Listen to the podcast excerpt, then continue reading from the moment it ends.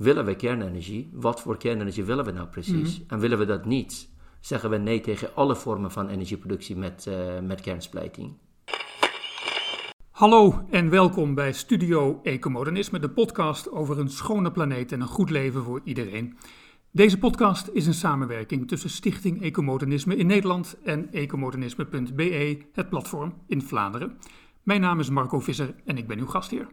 Bij ons te gast vandaag is Behnam Taebi, techniekfilosoof, werkzaam aan de Technische Universiteit Delft, gespecialiseerd in ethische vraagstukken rondom kernenergie. Sterker, hij geldt als een van de grondleggers van de ethiek van kernenergie. Behnam Taebi is een van de initiatiefnemers van een essaybundel, The Ethics of Nuclear Energy, uitgegeven door de Cambridge University Press, met daarin bijdragen ook van diverse internationale denkers.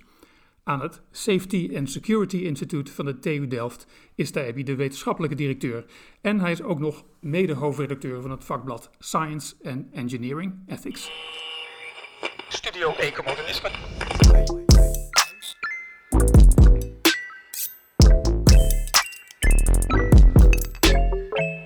Behnam Taebi, hartelijk welkom bij Studio Ecomodernisme. Ja, bedankt. Goedenavond. En ik mag je meteen feliciteren. Want uh, gisteren ben jij benoemd tot hoogleraar energie- en klimaatethiek. Dat klopt. Van ja. harte. Wat, uh, wat ga je doen in die rol? Ik uh, ga me... Uh, nou ja, ik, ik blijf uh, vooral doen wat ik uh, voorheen heb gedaan. Uh, maar uh, daarin ga ik nog, uh, nog verder en dan breid ik het een en ander nog verder uit. Uh, maar ik hou me bezig uh, met uh, ethische vraagstukken rondom uh, uh, energie- en klimaattechnologieën. Uh, en ik probeer dan vooral de verdieping te zoeken in de technologiekeuzes, in de technische keuzes die er zijn. En daarmee probeer ik af te stappen van de, de, de dichotomie, die het ja-nee denken, het binair denken over, uh, over bepaalde technologieën die ja, in principe is, ja. controversieel zouden kunnen zijn, ja. zoals kernenergie. Maar fossiele brandstoffen zitten er ook bij, hernieuwbare energiebronnen zitten er ook bij. Ik ben in principe geïnteresseerd inderdaad in de brede vraagstukken van energie en klimaat. Uiteraard willen we voor de verbetering van klimaat af van de fossiele brandstoffen. De vraag is op welke snelheid, welke moet als eerste eruit en hoe ga je dat compenseren met andere, brand, uh, andere bronnen enzovoort enzovoort. En ik ben geïnteresseerd in, in principe in de brede scala aan, aan energievormen. Uh, ja. ja. ja. um, ik vind het heel fijn dat jij onze, onze gast uh, wilt zijn, Behnam. Ik vind het leuk om van jou te horen, omdat je volgens mij een heel waardevolle bijdrage levert aan het debat over, met name kernenergie, waarover wij het zullen, zullen hebben. Uh, dat debat verloopt al snel tussen uitgesproken voorstanders aan de ene kant en uitgesproken tegenstanders aan de andere kant.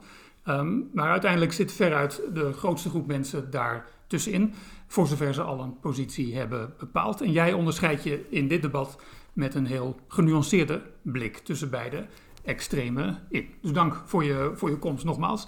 Uh, om te beginnen, Behnam, wat, um, wat heb je met kernenergie? Hoe raakte je erin geïnteresseerd? Uh, ik vond het onderwerp kernenergie als Delftse ingenieur, want daar heb ik zelf eerst gestudeerd, uh, materiaalwetenschappen gestudeerd, jaren terug uh, aan de T U Delft. Uh, als Delftse ingenieur was ik geïnteresseerd in hoe het debat in die tijd, en dan heb ik het over het begin van deze eeuw, en ik weet dat ik daarmee dan gelijk heel oud klink. Uh, maar tweeduizend drie, tweeduizend twee, tweeduizend drie, rond die tijd uh, liep er een discussie. Volgens mij was het in de aanloop naar de verkiezingen in tweeduizend twee, Kamerverkiezingen en ook gemeenteraadsverkiezingen, liep er een discussie over uh, de wenselijkheid van kernenergie. En je kunt wel zeggen dat uh, de discussie min of meer uh, nou even ongenuanceerd als nu soms wordt gevoerd op uh, dezelfde ongenuanceerde manier werd de discussie mm-hmm. gevoerd en, en, en men zocht heel snel naar een ja of een nee. En ik ergerde me wel een beetje aan de discussie als, als ingenieur. Uh, ik dacht van, ik ben vooral geïnteresseerd in waar jullie het over hebben. Niet zozeer de ja en de nee, maar dit, mm-hmm. dit is geen kolencentrale. Je hebt het hier over een genuanceerde technologie, je hebt het over een complexe technologie met heel veel mogelijkheden, heel veel mogelijkheden in de toekomst. Daar kun je niet zo heel snel ja of nee tegen zeggen. En even over die context. Dit ging waarschijnlijk over de vraag of er in Borssele, in Zeeland, nog een kerncentrale bij zou moeten komen. Zeg ik dat goed? Ik meen dat het ook uh, ging over de verlenging van, uh, van het levensduur van Borssele. Ja. Uh, maar ook over de, de mogelijkheid van, een, uh, van meerdere centrales in Borssele neer te zetten. Uh, en sowieso de uitbreiding van kernenergie in Nederland. En dat was het ontstaan van jouw interesse in kernenergie, die dan uiteindelijk heeft geleid tot uh, wat jij de ethiek van kernenergie noemt. Uh, dat klopt. Dat heeft uiteindelijk geleid tot een uh, proefschrift uh, dat ik een paar jaar later aan de T U Delft uh, schreef. over het uh, beter begrijpen van de notie van rechtvaardigheid tussen de generaties. Uh, wat dat betekent vanuit het oogpunt van energieproductie en wat voor technologische keuzes dat met zich meebrengt vanuit het oogpunt van wat je wel en niet kan met kernenergieproductie. Dus mm-hmm. ik probeerde iets van een technische nuance in een controversieel debat uh, ja. te brengen. Ja. ja. Nou heb jij een achtergrond in Iran, waar je bent geboren, uh, geboren en getogen. Je bent naar Nederland gegaan toen je ging studeren. Dat klopt, ja. ja, ja. Nou heeft Iran nogal controversiële relatie met, met kernenergie. Heeft jouw interesse in kernenergie daar iets mee te maken? Nee, ik, ik begrijp de verleiding om zo te willen denken. Uh, maar mijn, mijn interesse in, in het onderwerp is inderdaad wel veel ouder dan, dan, dan de controverse en de discussie mm-hmm. die internationaal liep uh, rond Iran. Maar vertel nee, anders eens iets niet over, over, dat, mee te maken. over het beruchte verleden en, en trouwens misschien ook wel het beruchte heden van Iran en het, en het atoomprogramma. Uh, het, is, het is een atoomprogramma dat teruggaat naar voor de revoluties, voor zover ik heb begrepen. Ik moet eerlijk bekennen dat ik uh, uh, geen historicus ben uh, en ook mm, als, een, als een leek op afstand kennis heb van, van het dossier. Uh, maar het, gaat, uh, het is een discussie die teruggaat naar, uh, naar de regionale positionering van Iran in het Midden-Oosten. Uh, de ambities van, van, van het vorige regime, de Shah van Iran, om, om Iran ook uh, tot een geavanceerd en, en ja. kernenergie producerend, producerend land, en wellicht ook een kernwapenhebbend land uh, te ontwikkelen. Ja. En die ambitie was wel een paar jaar stil komen te liggen rond de revolutie. Uh, en een paar decennia later kwam, kwam weer naar voren dat uh, de ambitie er nog leeft.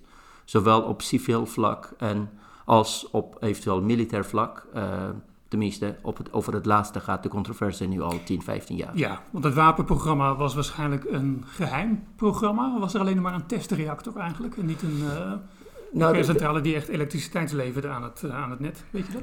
Uh, er zijn meerdere reactoren in Iran aanwezig. Er is een energiereactor aanwezig uh, die de Russen hebben afgemaakt. Uh, het, is, dat is, het heeft ook een bijzondere geschiedenis. Amerikanen zijn er ooit mee begonnen. Uh, en, en daarna zijn Duitsers nog, hebben Duitsers nog doorgewerkt en de Russen hebben het afgemaakt. Dus het is een multinationaal project.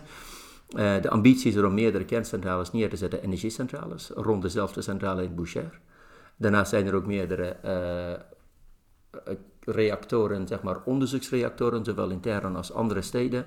Maar de echte controverse ging niet over de reactoren, maar over een uh, verrijkingsprogramma. Uh, van verrijking van uranium heb je in principe nodig voor het uh, vervaardigen, voor het uh, maken van kernenergie, produceren van kernenergie. Mm. En de grote vraag was, uh, het is een politieke vraag, maar ook een vraag van het internationaal recht, of elk kernenergieproducerend land of elk land dat lid is van het I A E A, het Internationaal Atoomagentschap, uh, het recht heeft om ook zelf uranium te verrijken. Dus daar, dat is eigenlijk de kern van de controverse ja. geweest, is nog steeds de kern van de controverse rond het dossier in Iran. En ja. De bedoeling is toch dat je het verrijkte uranium op de markt koopt. En het is helemaal niet de bedoeling toch dat landen afzonderlijk hun eigen uranium kunnen gaan verrijken? Dat is zonder meer waar. Uh, maar die discussie is dan vooral geframed vanuit, uh, vanuit het oogpunt van, uh, van het Westen, zeg maar.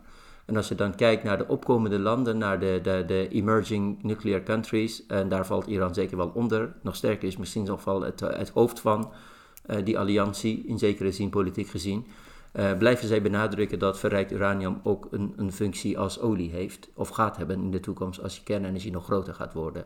Dus wil je onafhankelijk kernenergie kunnen produceren, moet je beschikken over de technologie.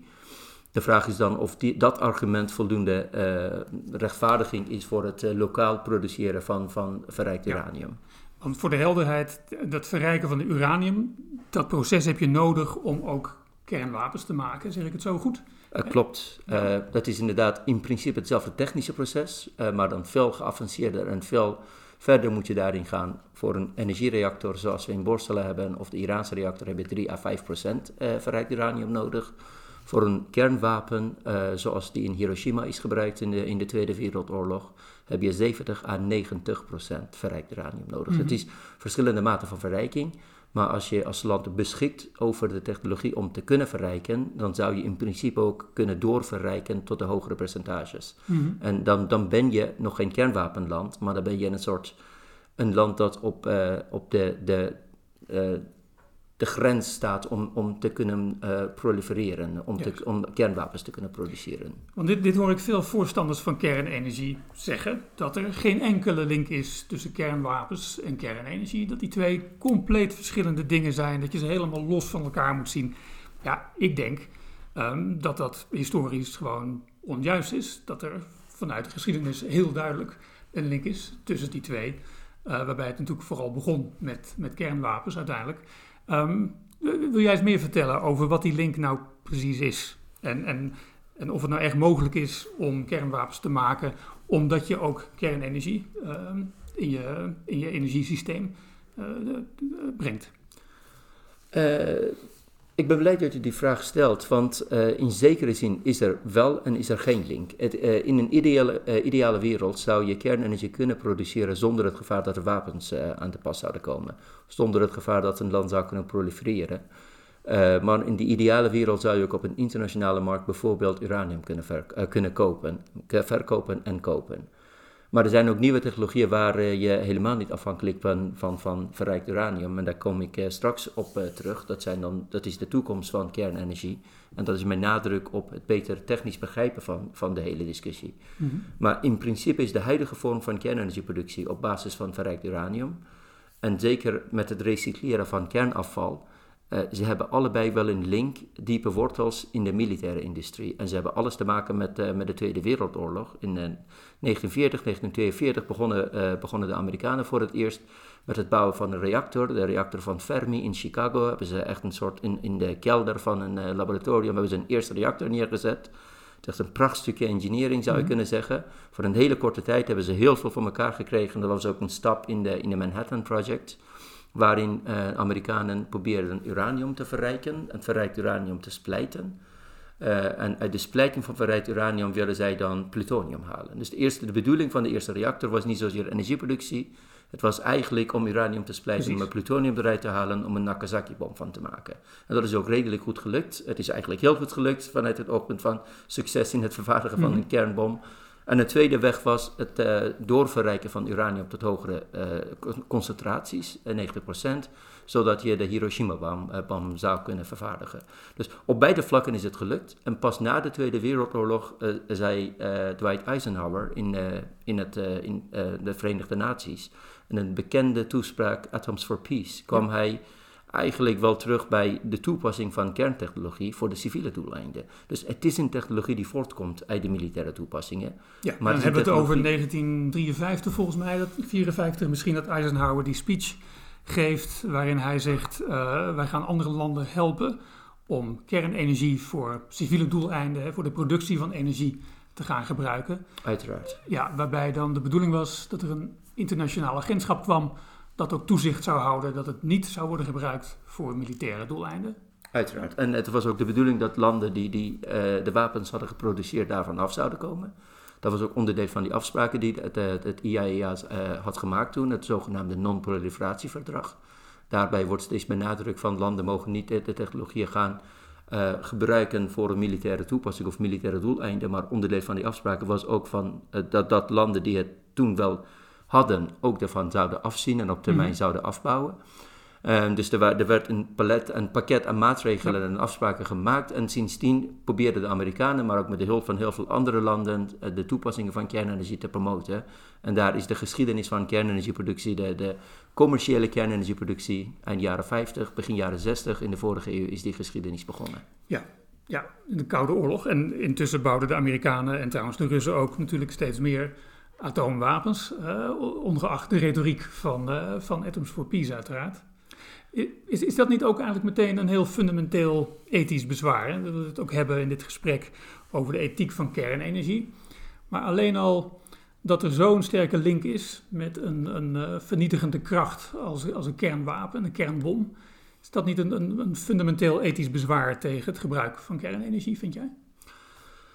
Um, in zekere zin is dat wel een bezwaar, zeker, als, uh, omdat die, die, die militaire toepassing wel bestaat. Uh, maar dat is voor mij geen reden om volledig af te moeten zien van, van de technologie. Want nogmaals, in een ideale wereld zou je het zo kunnen inrichten, ook met internationale afspraken, maar dan moet je ook betrouwbare internationale partners hebben, uh, met wie je afspraken zou kunnen maken over bijvoorbeeld de, de verspreiding van uh, uranium dat nodig is voor, uh, voor het vervaardigen van kernenergie. En dan heb je de, de zogenaamde dual-use technologieën. En dan heb ik het over de verrijkingstechnologieën, maar ook opwerkingstechnologieën, recycleringstechnologieën. Mm. Heb je dan niets nodig per land. En dan heb je de militaire toepassing tot op zekere hoogte afgebakend of weggezet. En dan is dat in dat opzicht minder gevaarlijk. Maar wat ook ontzettend belangrijk is, is dat wij ook kijken naar de toekomst van deze technologie. We denken nu steeds in, de, in termen van de bestaande technologie. Dat zijn de tweede generatie reactoren. Dat is een Borssele reactor uh, bijvoorbeeld. Of heel veel andere reactoren in de wereld. Bijna, bijna alle reactoren die op dit moment operationeel zijn, zijn reactoren uit de vorige eeuw, de zogenaamde tweede generatie reactoren die uh, verrijkt uranium, laag verrijkt uranium nodig hebben, maar soms ook wel plutonium als brandstof kunnen gebruiken, de zogenaamde M A X, Mixed Oxide Fuel, als uh, brandstof zouden kunnen gebruiken. En dat is inderdaad bestaande technologie, op zich niks mis mee, en daar kun je wel mee door blijven gaan, mm-hmm. maar er wordt op dit moment wel nagedacht in, in veel revolutionaire vormen van kernenergieproductie, en dan denk ik met name aan thoriumreactoren, waarbij je het gevaar van de wapenproductie wel heel veel minder maakt, eh, kleiner maakt.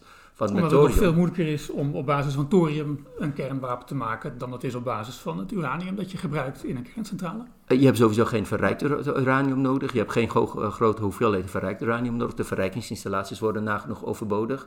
Met thorium maak je ook wel een type uranium. Dat is een andere isotoop van uranium, uranium tweeëndertig, waarmee je ook een wapen zou kunnen vervaardigen. Maar het is een veel minder gangbaar pad dan het bekende uranium tweehonderdvijfendertig pad... waar bijna alle uraniumwapens op basis daarvan zijn gemaakt. Dus het, is, het, is, het kan nog altijd wel. De kans is veel kleiner en de technologie is minder bekend en het kan ook niet zo heel makkelijk. Dus feitelijk heb je heel veel van de gevaren van wapenproductie daarmee weggezet of mm-hmm. uh, uh, uh, uh, laten afnemen. En, daar, en, en dat is niet het enige. We redeneren nu vanuit zeg maar, de security of de proliferatiezorgen. Een thoriumreactor maakt het ook mogelijk dat wij een andere grondstof zouden kunnen gebruiken. Namelijk niet uranium, maar thorium. Dat veel vaker en veel meer voorkomt in de, in de aarde. Maar ook een andere mondiale spreiding heeft. Dus dat is ook weer een ander belangrijk component. Uh, en dan zijn er ook weer andere voordelen vanuit ja, afvalbeheer. Maar goed, er is volgens mij ontzettend veel uranium beschikbaar. Er is inderdaad nog, nog veel meer thorium. Maar de beschikbaarheid van uranium is volgens mij zo zeer voorhanden dat dat niet een heel groot probleem is, toch? Uh, er is heel veel uranium beschikbaar, maar de meeste beschikbare uranium zit in de, in de zeewater.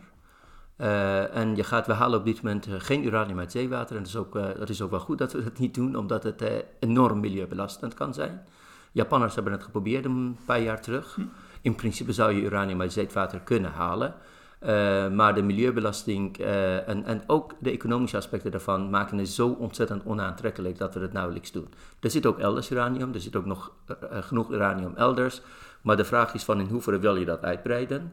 En uranium moet je blijven verrijken. Met thorium heb je dat niet, zeker met dat type reactoren, de, de, de zogenaamde gesmolten zoutreactoren. Daar heb je geen, uh, geen andere type van verwerking van nodig. Je hebt sowieso andere grondstoffen, maar ook geen dual-use technologieën mm-hmm. nodig om het te kunnen uh, gebruiken. Dus dat zijn allemaal belangrijke voordelen.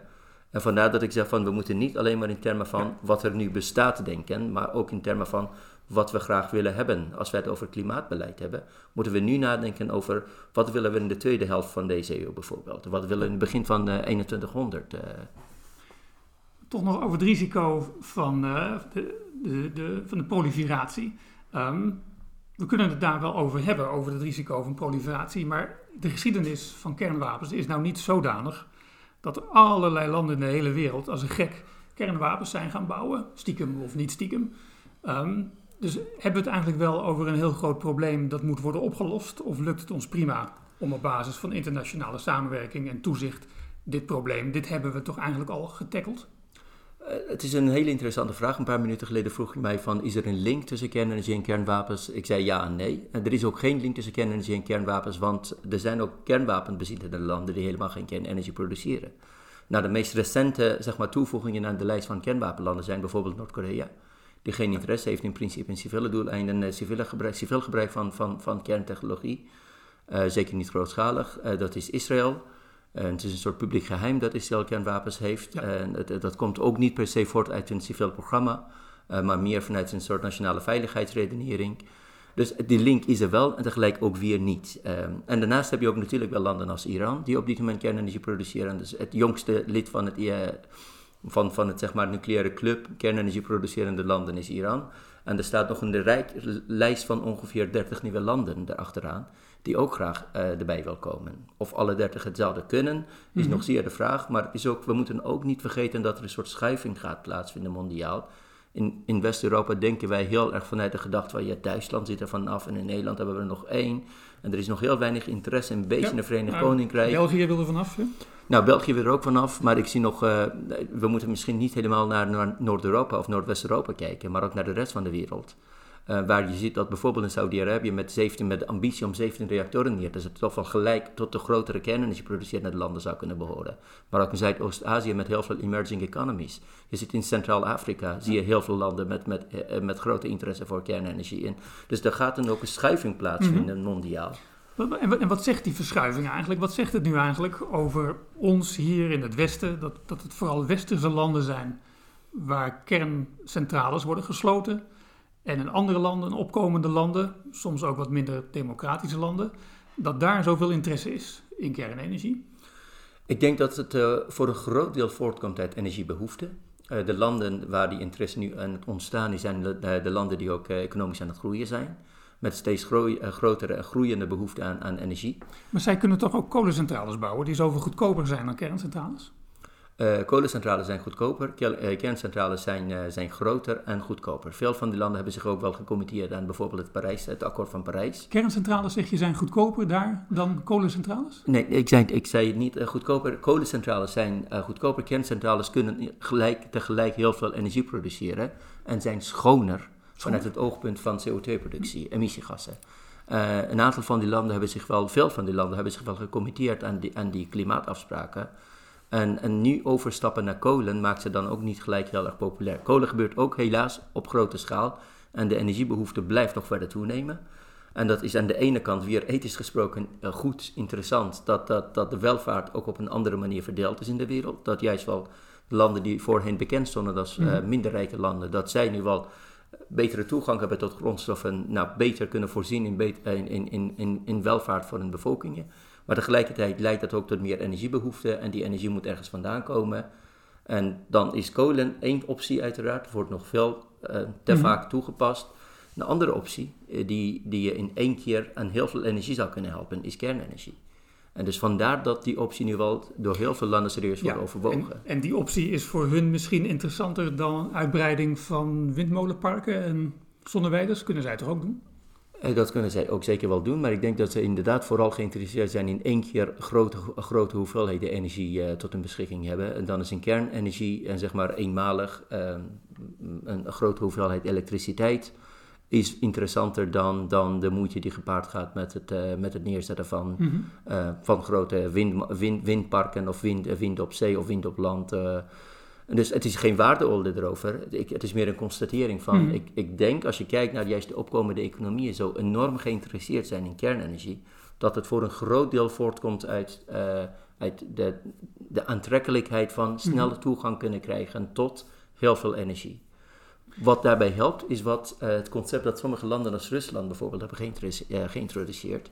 Namelijk, uh, nou, Russen noemen het uh, een, een B O O-concept, een, uh, de Build-Own-Operate-concept. Dat zij een, uh, aanbieden om een kernreactor uh, te bouwen, Russische technologie neer te zetten in een land op eigen kosten. En dan krijg je dat, uh, moet je dat geld terugbetalen met rente en alles. En ze houden het ook draaiende voor je. Russische ingenieurs komen daar staan en werken. Ja. Dus dat concept van Rosatom, het is een Russisch staatsbedrijf... heeft kernenergie ook redelijk populair gemaakt in veel landen die in ja. principe ook de eenmalige investering van een, uh, van een dure kernreactor niet konden maken. En het idee is dat de Russen daar de lokale bevolking gaan opleiden om uiteindelijk uh, die kerncentrale over te nemen? Dat is inderdaad de bedoeling en dat ze ook uiteindelijk op het moment dat het helemaal afbetaald is, uh, nou, een kerncentrale achterlaten voor een, uh, voor een land. Uh, met uh, hopelijk lokaal opgeleide uh, ingenieurs en mensen die, die het draaiende kunnen houden. Mm-hmm. Is het een hele rare vraag als ik zou vragen of... Um, laat ik het anders beginnen. Ik ben in Borssele geweest. Ik heb daar in de kerncentrale uh, een mooie rondleiding gehad. En ik denk, nou, ik vertrouw het die uh, mensen in Zeeland zeker toe om een kerncentrale hier te, te runnen.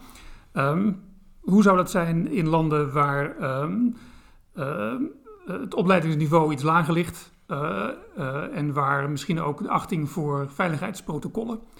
Uh, anders is dan hier in Nederland? Uh, dat is een uh, zeer legitieme vraag. Ik ben ook in Borssele geweest en heb me ook inderdaad volledig veilig gevoeld... Uh, om daar door de reactor heen uh, te, te lopen, door de reactor, in het reactorgebouw uh, te lopen. Um, dat kan ik niet zeggen van, van, van alle reactoren en alle landen overal waar ik ben geweest. Uh, en dat is niet per se trouwens de armere landen. Maar ik ben ook bijvoorbeeld ik ben bij een reactor geweest in de Verenigde Staten. Uh, waarbij de zogenaamde spent-fuel pool zo op het, met het blote oog zichtbaar was. En daarbij, uh, daar kun je echt letterlijk bij lopen. En dat is inderdaad een enorm veiligheidsgevaar. Dus de gedachte dat inderdaad de rijke landen met een, een, een rijkere traditie en veiligheid doen het goed, dat argument doet het heel slecht in, het, in de minder rijke landen. Het verbaast me trouwens dat je dit zegt, want ik had het idee dat er zoveel strenge veiligheidseisen zijn en voortdurende controles en ook uh, surprise visits.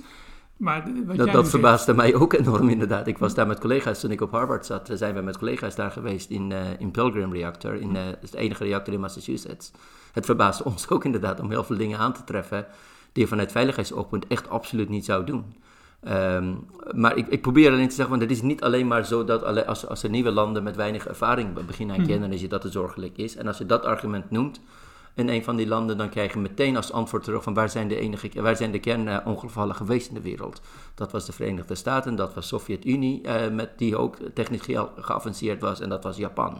En dat zijn allemaal, dat stonden bekend als... Nog, nog even Sovjet-Unie uh, terzijde, um, stonden bekend als technisch geavanceerde landen. Ook in Japan is, is uh, mm-hmm. aan de techniekkant uh, klopte het helemaal. Wat er met Fukushima fout ging, was, was een combinatie van meerdere dingen. Het is niet zo dat het technisch geavanceerd is, maar dat argument krijg je dan wel terug. En dat lijkt mm-hmm. me ook wel, er zit wel wat in in dat argument.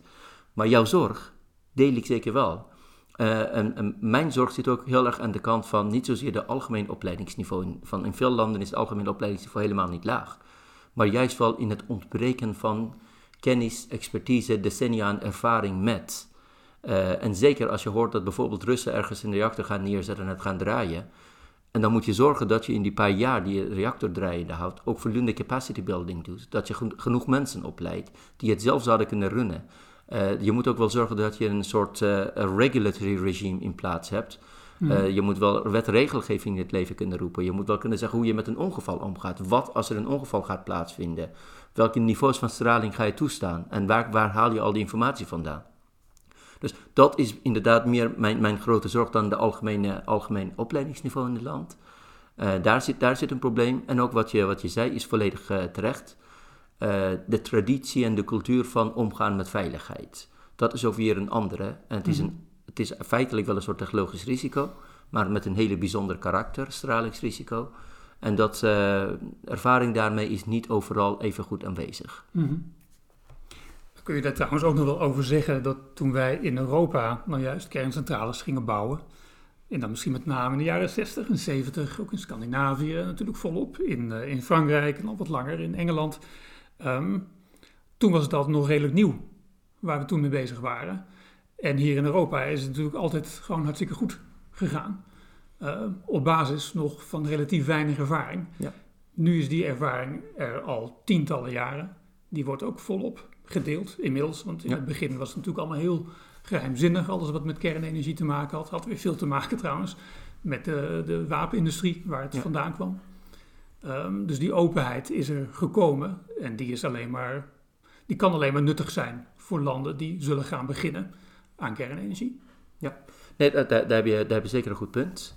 Uh, en ik denk dat de essentie van veiligheid ook is in, het, uh, in transparantie. Uh, een van de essentiële voorwaarden voor, voor het kunnen waarborgen van veilige kernreactoren is dat je informatie deelt met elkaar. Uh, maar ook uh, tussen de landen zou je informatie moeten kunnen uitwisselen. Het I A E A biedt ook wel dat soort dienstverlening aan. Dat ze een groep, een experts ergens naartoe sturen om je reactor te testen. Um, en dan moet er ook de bereidheid zijn, zeker in de nieuwe landen, om de informatie te willen delen.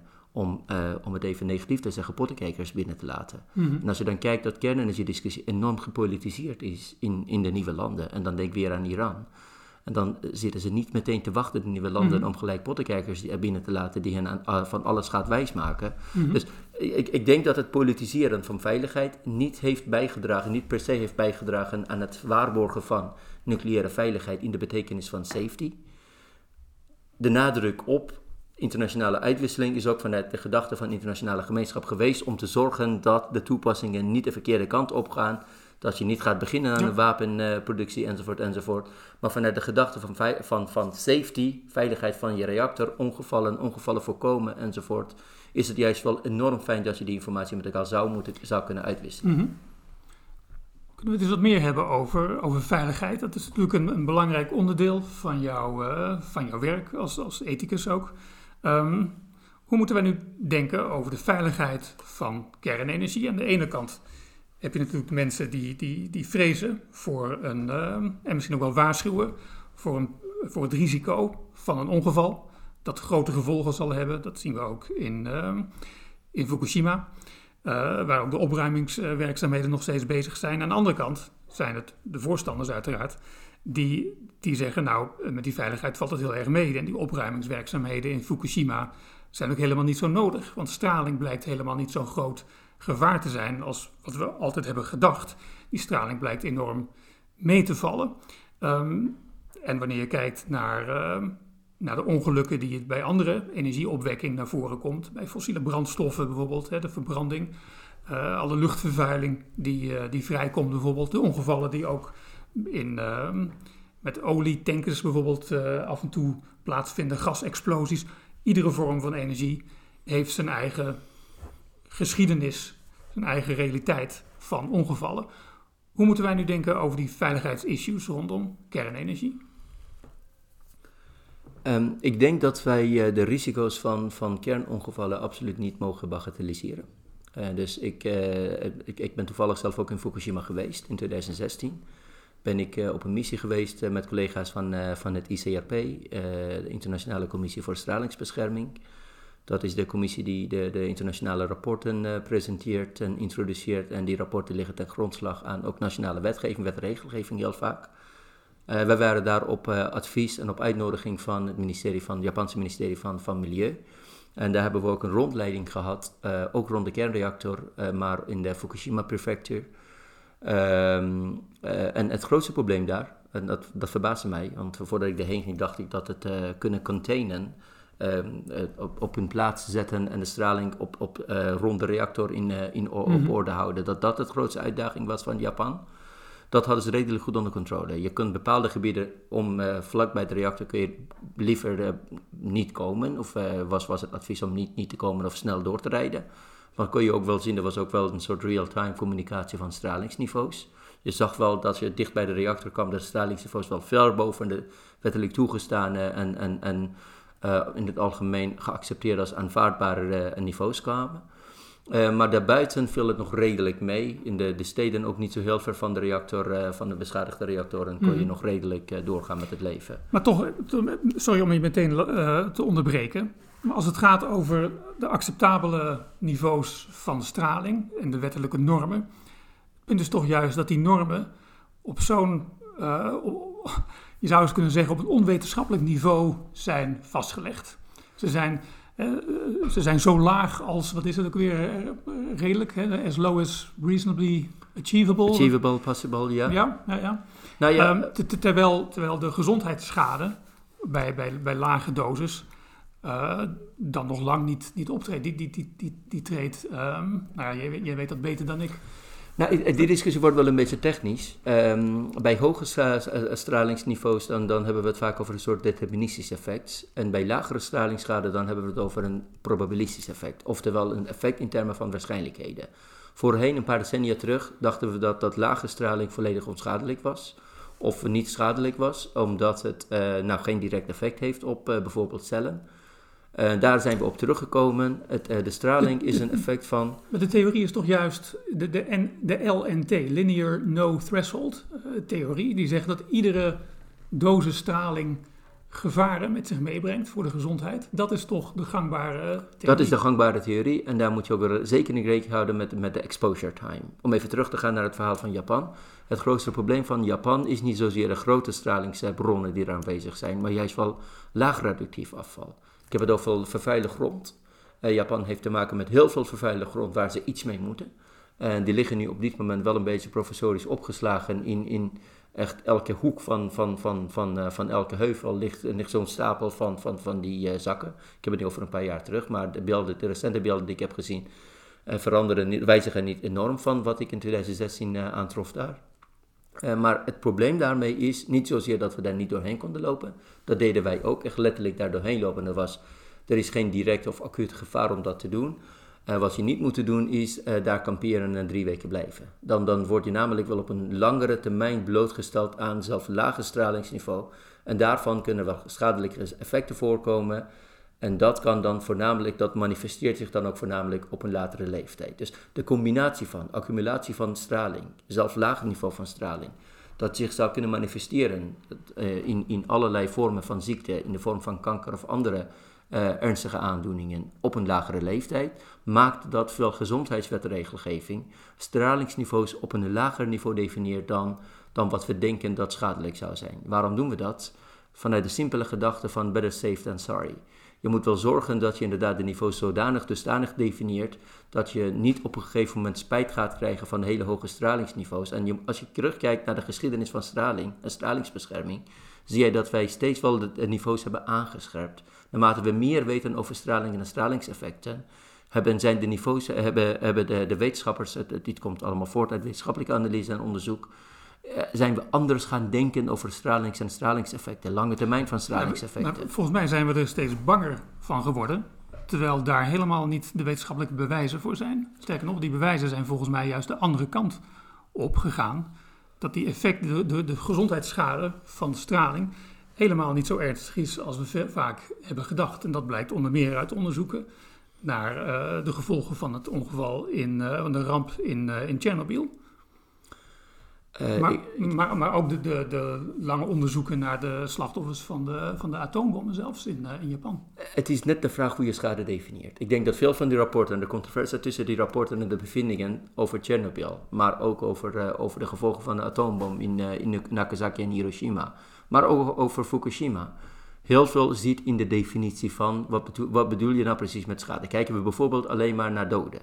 Als je kijkt alleen maar naar doden, dan, dan, dan zou je op, uh, op een andere vorm van schade uitkomen dan als je ook kijkt naar bepaalde aandoeningen die op leeftijd kunnen voorkomen. En we moeten absoluut niet vergeten dat bepaalde schade zich niet meteen manifesteert. Want, Sommige, want, want hoeveel stralingsdoden waren er in, uh, naar aanleiding van de ramp in uh, Fukushima? Uh, dat was heel weinig, denk ik. De echte doden ten gevolge van straling was weinig. Ten gevolge van een tsunami waren de, stra- de doden ten gevolge van een tsunami aanzienlijk hoger. Nou, die waren tot nul, stralingsdoden. Geen stralingsdoden in Fukushima. Dat tot vind ik een inderdaad... paar jaar geleden, toen is er geloof ik één uh, vastgesteld op basis van... Ik, ik, vind, ik vind dat eerlijk gezegd uh, te kort door de bocht. Uh, want daar zit ook wel een evacuatiezorg uh, bijvoorbeeld. Op een moment in de Fukushima-ramp was er, werd er overwogen om... om zelf tot en met Tokio te gaan uh, evacueren. En dat had alles te maken met, ik verwees net, een paar minuten terug verwees ik in, in ons gesprek naar uh, de reactor Pilgrim in, in de Verenigde Staten, waar je de pool met de, met de bestraalde splijtstoffen allemaal aantrof. Nou, zo'n pool stond een van de reactoren, reactor nummer vier in Fukushima. En vanwege een, een hele stomme verbinding tussen de reactoren, vier was niet operationeel op het moment van het ongeval, maar ontplofte toch wel vanwege een accumulatie van gas.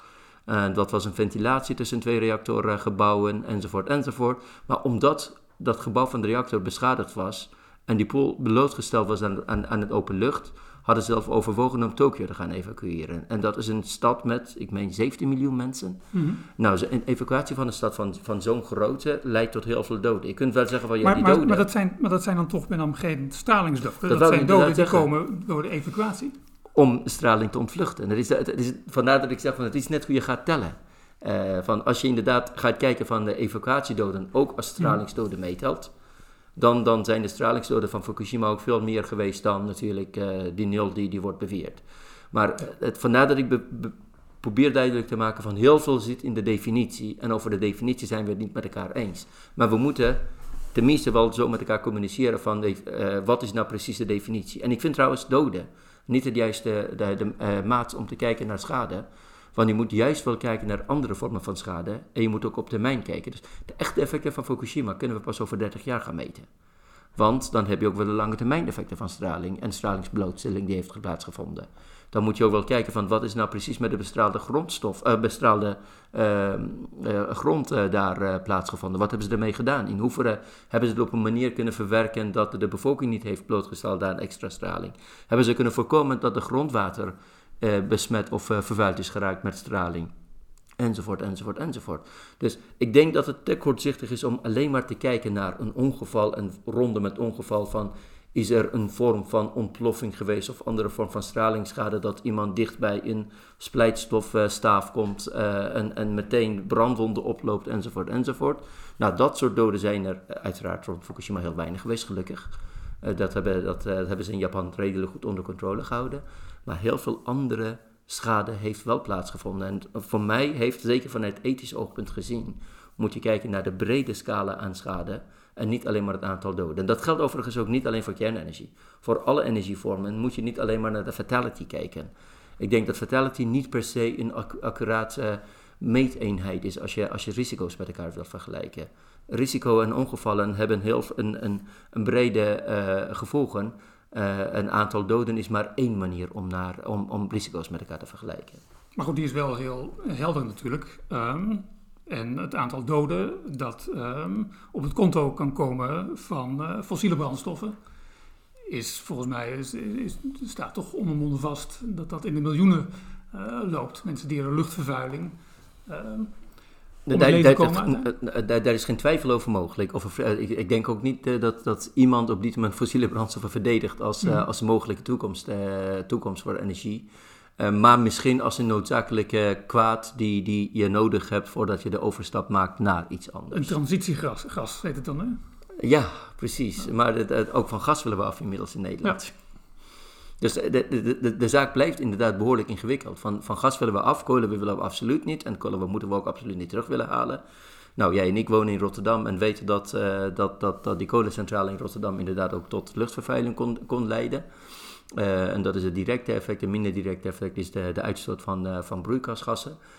Um, dus... Zou jij hier uh, in de buurt van Rotterdam liever een, uh, een kerncentrale willen? Of toch maar die kolencentrale? Uh, de kolencentrale wil ik sowieso niet hebben. Bepaalde types kerncentrale zou je in principe ook wel dicht bij uh, de steden kunnen neerzetten. Dat was uh, bijvoorbeeld de type centrales die, uh, die, die op basis van kleine knikkers uh, werkten, zogenaamde pebbelbedreactoren. Die zijn ontworpen vanuit de gedachte uh, dat ze dicht bij de steden neergezet zouden moeten kunnen worden, omdat er een, uh, een, een zogenaamde meltdown of een, uh, een kernsmelt fysiek onmogelijk is mm. gemaakt. Bestaan die reactoren? Die worden gebouwd. Volgens mij bestaan er ook wel prototypes daarvan. Uh, maar de claim van, uh, er kan niks mee misgaan. Uh, de claim is ook trouwens niet dat er niks mee, mis, niks mee misgaat. De claim is meer van een kernsmelt à la Tsjernobyl uh, of Fukushima gaat er niet hmm. plaatsvinden. Want uh, de, de, de brandstof bestaat voor een deel uit keramiek. En keramiek smelt helemaal niet op vijftienhonderd, zestienhonderd graden. Uh, maar het kan wel beschadigd raken en er komt wel straling vrij uh, als er iets fout gaat. Het is alleen dat het niet op zo'n grootschalig niveau à la een grote kernramp. Mm-hmm. Dus je, er zijn ook wel bepaalde kerncentrales die je ook in principe naast de steden zou kunnen neerzetten. De vraag is van, wil ik er één midden in de stad Rotterdam, uh, uh, dichtbevolkte stad als Rotterdam? Waarschijnlijk is dat vanuit, in het algemeen, ik, wil ik ook geen, geen, uh, geen chemisch bedrijf in de binnenstad van Rotterdam, mm-hmm. denk ik. Is het wel verstandig om wel ook rekening te houden met risico's en, en, en op enige afstand van de steden centrales neer te zetten. Maar de gedachte van een deel van de centrales is dat je die juist wel dichter bij de bevolkte, de bevolkte gebieden uh, zou kunnen neerzetten. Want heel veel energieproductie en energiegebruik of verbruik, of nou gebruik moet je eigenlijk zeggen, zit in de steden. En dan heb je ook wel minder van, van, van die lange transport van de elektriciteit. Het is wel grappig, je hebt het toch over een soort innovatie in de nucleaire industrie. Innovatie die heel lang natuurlijk nauwelijks plaats heeft, uh, heeft gevonden. Uh, als ik soms mensen hoor praten over kerncentrales, dan hebben ze toch vooral... Ze hebben het liefst de kerncentrale die nog niet ontworpen is. Die nog alleen op papier uh, bestaat. Want de, de volgende kerncentrale, nee, die is pas veilig. Nee, die heeft weinig afval. Het, Dat is toch ook de centrale waar jij het nu over hebt, de Pebbelcentrale. Ja, ja, nee, dat is een goed punt. Uh, de innovatie heeft volgens mij wel plaatsgevonden, maar niet geïndustrialiseerd. Er is heel veel, er heel veel, veel wel uh, innovatie plaatsgevonden rond de nucleaire industrie. Uh, maar heel veel van die innovatie is uiteindelijk niet in de kernreactoren terechtgekomen. Mm-hmm. Maar we hebben nu niet alleen maar generatie twee reactoren. Dat zijn de, de bestaande operationele reactoren zijn voornamelijk generatie twee. Maar we hebben ook generatie drie. En drie plus wordt wel gebouwd. Dat zijn bijvoorbeeld de passief veilige reactoren. Uh, reactoren die op zelf, uh, zichzelf gaan reageren op een, uh, op een kernsmelt of mogelijkheid van een kernsmelt. Maar uiteraard de wat nieuwere reactoren, de nieuwere generaties, en dan heb ik het over, de, of weer over andere types, drie plus of vier, generatie vier reactoren, die hebben dan weer andere belangrijke beloftes. En ik denk dat het niet onterecht is om uh, te denken over wat een technologie wel en niet kan in de toekomst. En dat moet ook inherent deel, onderdeel zijn van een vraag over de wenselijkheid. Willen we kernenergie? Wat voor kernenergie willen we nou precies? Mm. En willen we dat niet? Zeggen we nee tegen alle vormen van energieproductie met, uh, met kernsplijting?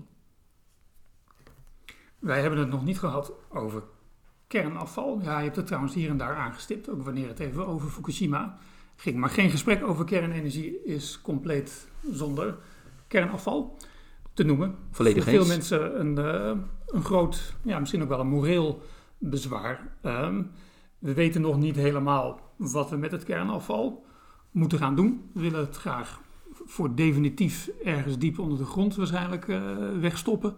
Anderen zeggen, nee, laat het liggen waar het is, want het, kan, uh, het doet daar niemand kwaad. En uh, wellicht kunnen we het ooit nog eens een keer gebruiken om te recyclen. En dan wordt het aan de voorkant van de kerncentrale er weer in uh, gestopt. Misschien, jij bent ethicus, dus misschien kunnen we het ook vooral hebben over het morele bezwaar. Wanneer wij ons kernafval nu niet oplossen, om zo te zeggen, weg, uh, nou, voor mij maar de ruimte insturen. Maar als wij er nu niet voor zorgen, anders dan de manier waarop wij het nu doen, dan verleggen wij de rekening naar toekomstige generaties. Um, ik ben wel benieuwd wat je van het argument vindt, ook omdat er parallel aan, uh, aan deze discussie een discussie loopt over klimaatverandering. Want wij kunnen de rekening van klimaatverandering evenmin doorschuiven naar de komende generatie. En om dat niet te doen, hebben we misschien wel juist weer dat, die kernenergie nodig. Hoe sta jij in die discussie over wat we wel en niet moeten doorschuiven naar de toekomstige generaties? Uh, ik denk dat we vooral onderscheid moeten maken tussen uh, de verschillende toekomsten. We praten over de toekomst heel vaak alsof het één groot grijze massa is. Eén uh, grote grijze massa is, maar de toekomst bestaat ook uit um, nou, meerdere periodes. De korte termijn, de lange termijn. Met klimaatverandering hebben, ze, hebben we het heel vaak over de komende vijftig à honderd jaar. Misschien wel enkele honderden jaren. En met kernafval hebben we het over enkele uh, nou, decennia of, of uh, zelfs honderden duizenden jaren. Uh, mm. en, en, en, enkele tienduizenden, oftewel de, honderden duizenden jaren. Soms wel tot en met een miljoen jaar. Mm. En daar zit weer een definitiekwestie van hoe definieer je het levensduur van kernafval. Mm-hmm. En daar zijn weer ook internationaal uh, niet overal overeenstemming over hoe je dat nou moet neerzetten. En welke periode is kernafval radiotoxisch? Het is ook afhankelijk van wat heb je ermee gedaan. Heb je het wel of niet gerecycleerd, enzovoort, enzovoort. Um, dus het parallel tussen klimaatverandering en kernafval zie ik ergens wel, omdat het allebei over de toekomstige generaties gaat en over het doorschuiven van een, uh, van een rekening. Uh, maar ik denk dat, uh, dat het ook niet helemaal opgaat, omdat het over de verschillende termijnen gaat, maar ook omdat we er op andere manieren mee om moeten kunnen gaan. Je noemt het probleem van kernafval op dit moment. Het Nederlands beleid is dat, we, dat de kernafval in eenentwintig twintig, als ik me goed herinner, onder de grond moet liggen. Alles wat we tot nu toe hebben. Vooralsnog is er maar één reactor in Nederland, uh, die gaat nog een paar jaar door. En het is niet alleen maar de kernreactor die kernafval produceert. En vandaar dat we het eigenlijk over radiologisch afval moeten hebben. Het komt ook uit de ziekenhuizen, het komt ja. ook uit allerlei andere bronnen, ook uit de industrie. Dus heel veel activiteiten produceren namelijk radiologisch afval. En daar moeten we wat mee. En in Nederland is besloten dat het op een gegeven moment onder de grond moet liggen. Uh, hoe lang blijft het radiotoxisch? Nogmaals, uh, afhankelijk van hoe je de, de definities neerzet, is het ergens tussen de tien jaar, tienduizend jaar tot honderden duizenden jaren. Dus je moet het wel kunnen weg, be, be, uh, wegzetten en, en je moet uh, zeker kunnen zijn dat het daar veilig blijft liggen mm-hmm. voor een hele lange tijd. Nou, zo lang hebben we nog la- helemaal niet ervaring met engineering en met onze technologieontwikkeling. Dus dat, dat is één aspect. Mm-hmm. Maar in principe kunnen we rekening houden met bijvoorbeeld uh, de stabiliteit van de, van de geologische lagen waarin we het neerzetten. We maken ook een soort engineering barrier daaromheen. Dat, uh, je, je dumpt het niet daar zoals we het in de jaren zeventig deden. En ook in de jaren tachtig helaas uh, gebeurde dat nog. En voorbeelden daarvan zien we nog ook in West-Europa. Ook in Duitsland uh, ging het nog fout uh, recent, een paar jaar terug. Weer met zo'n zoutmijn waar een kernafval in was, letterlijk gedumpt. En dat uh, moesten ze weer uh, boven de grond halen en opnieuw gaan uh, uh, uh, opbergen. En dat heeft heel veel, uh, uh, in, een enorme financiële consequentie uh, mm. met zich mee, uh, meegebracht. Maar je moet het in principe wel um, onder de grond zetten voor een hele lange tijd. in zo'n engineer barrier, een zogenaamde repository of opslagplaats. Uh, en dan gaan we ervan uit dat het daar uh, blijft voor een hele lange tijd. Maar de vraag van afval moeten we ook wel bespreken op het moment dat we kernenergie gaan produceren. Dus vandaar dat ik blijf terugkomen bij mijn pleidooi, dat wij over de toekomst van kernenergie ook moeten nadenken in termen van wat voor type kernreactor willen we hebben. Als wij kernenergie hmm. willen, wat voor type kernreactor willen we hebben en wat voor type afval produceert dat, uh, dat reactor en wat doen wij met het afval. Dus de vraag over afval moet je nu niet uitstellen totdat de energieproductie hebt afgerond en met afval zit aan het einde. Zo hebben we het namelijk wel gedaan de afgelopen decennia, niet alleen Nederland, overal. Uh, maar juist wel vooraf de, dezelfde vraag gaan stellen van ja, wat voor uh, veiligheidsgevaren, veiligheidsrisico's heeft deze type, dit type reactor? Wat voor afvalproductie uh, heeft het? Wat is nou de zogenaamde waste stream?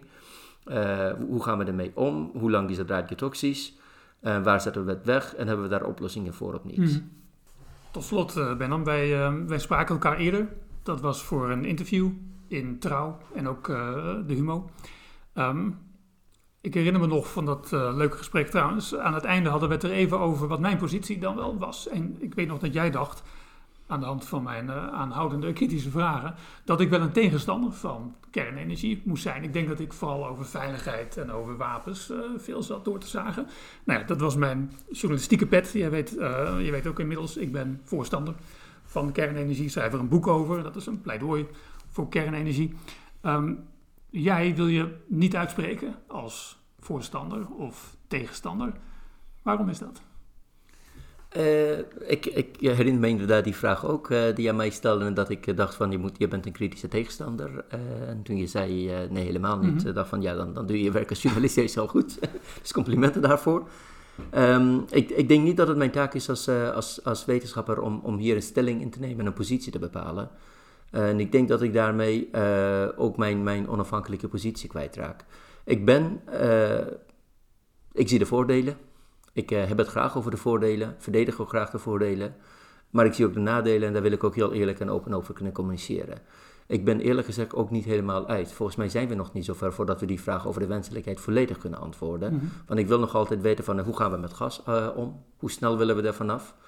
Hoe snel willen we van, uh, van kolen af? Hoe gaan we met de import van elektriciteit in Nederland om uh, voordat we gaan beslissen over de mm-hmm. nieuwe soorten?